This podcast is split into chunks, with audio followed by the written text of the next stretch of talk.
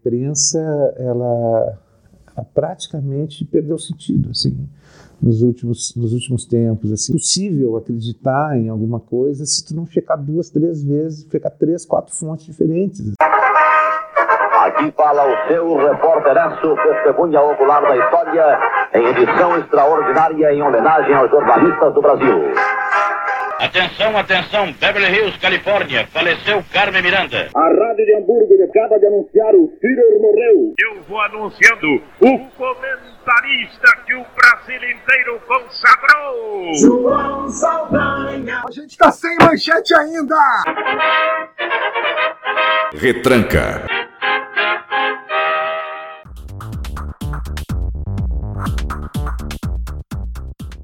Sou Edilson Vali, o produtor do Retranca, que é um drops do podcast A Regra do Jogo. Caso queira dar uma sugestão ou fazer alguma crítica, mande um e-mail para a regra do jogo podcast@gmail.com. Também estamos no Twitter arroba a regra do jogo pode, P de pato, O de ovo e D de dado.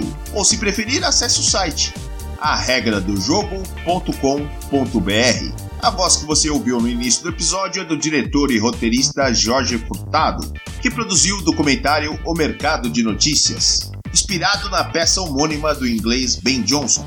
Furtado faz uma crítica áspera e satírica do papel da imprensa em transformar a informação em mercadoria. Expoentes do jornalismo brasileiro foram entrevistados: Mino Carta, José Roberto Toledo, Geneton Moraes Neto, Paulo Moreira Leite, Jânio de Freitas, Fernando Rodrigues, Leandro Fortes, Renata Lopretti, Bob Fernandes, Luiz Nassif, Raimundo Pereira, Maurício Dias e Cristina Lobo. O filme apresenta o estudo de quatro casos emblemáticos: a escola base em São Paulo, o episódio da bolinha de papel que atingiu o candidato José Serra na corrida presidencial de 2010, a crise da tapioca do ministro Orlando Silva e o mais emblemático, o quadro falso do Picasso no INSS de Brasília. Em 2004, o jornal Folha de São Paulo publicou uma reportagem afirmando que havia um quadro do pintor espanhol na sede do INSS na capital federal.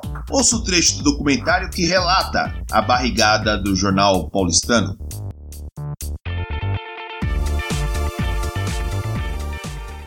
A notícia primeira que eu vi foi essa aqui, É. na Folha de São Paulo, capa da Folha.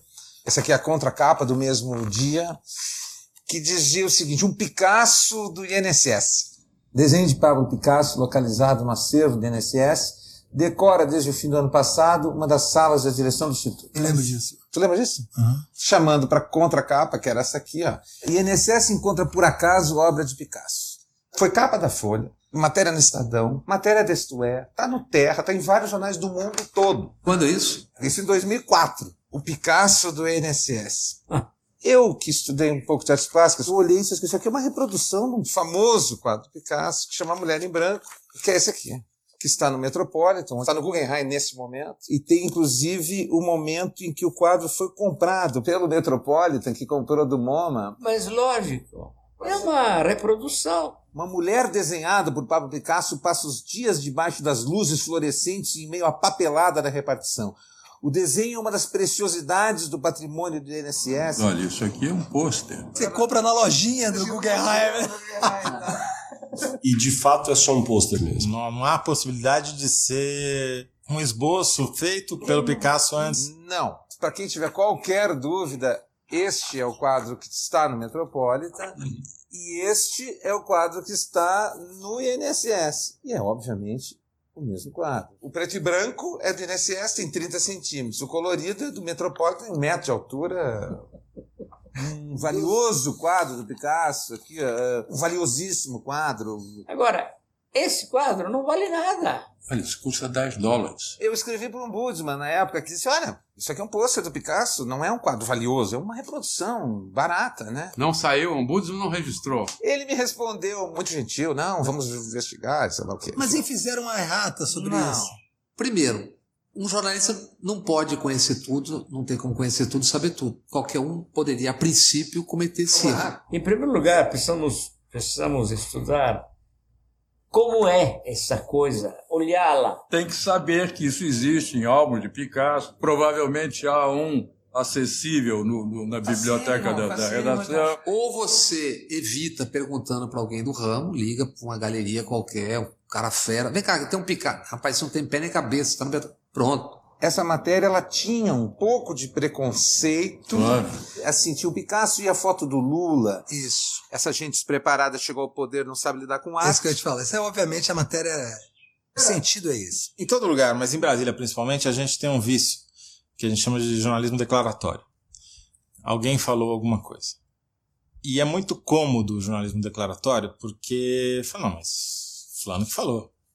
E sempre que isso entra em conflito com os fatos objetivos, que é a dimensão, técnica, o fato de ser tema original, em lugar conhecido, documentado e tal, é, o cara fala, não, mas fulano falou, entendeu? É, Quando você tem uma foto boa e uma história supostamente boa, pra você tirar aquilo da primeira página é muito difícil. Não, pô, mas é tão bom, né?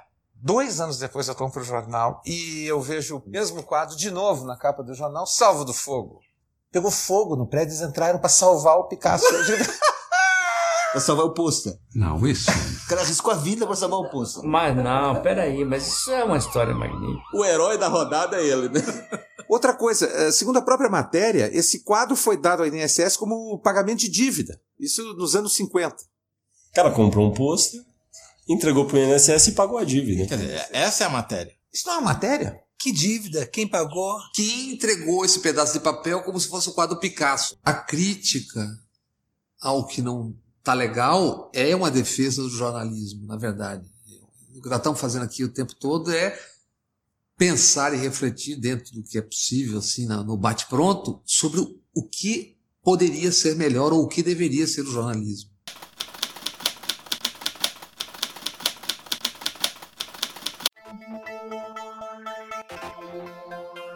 Se você quiser colaborar financeiramente com o podcast, acesse apoia.se e procure a regra do jogo.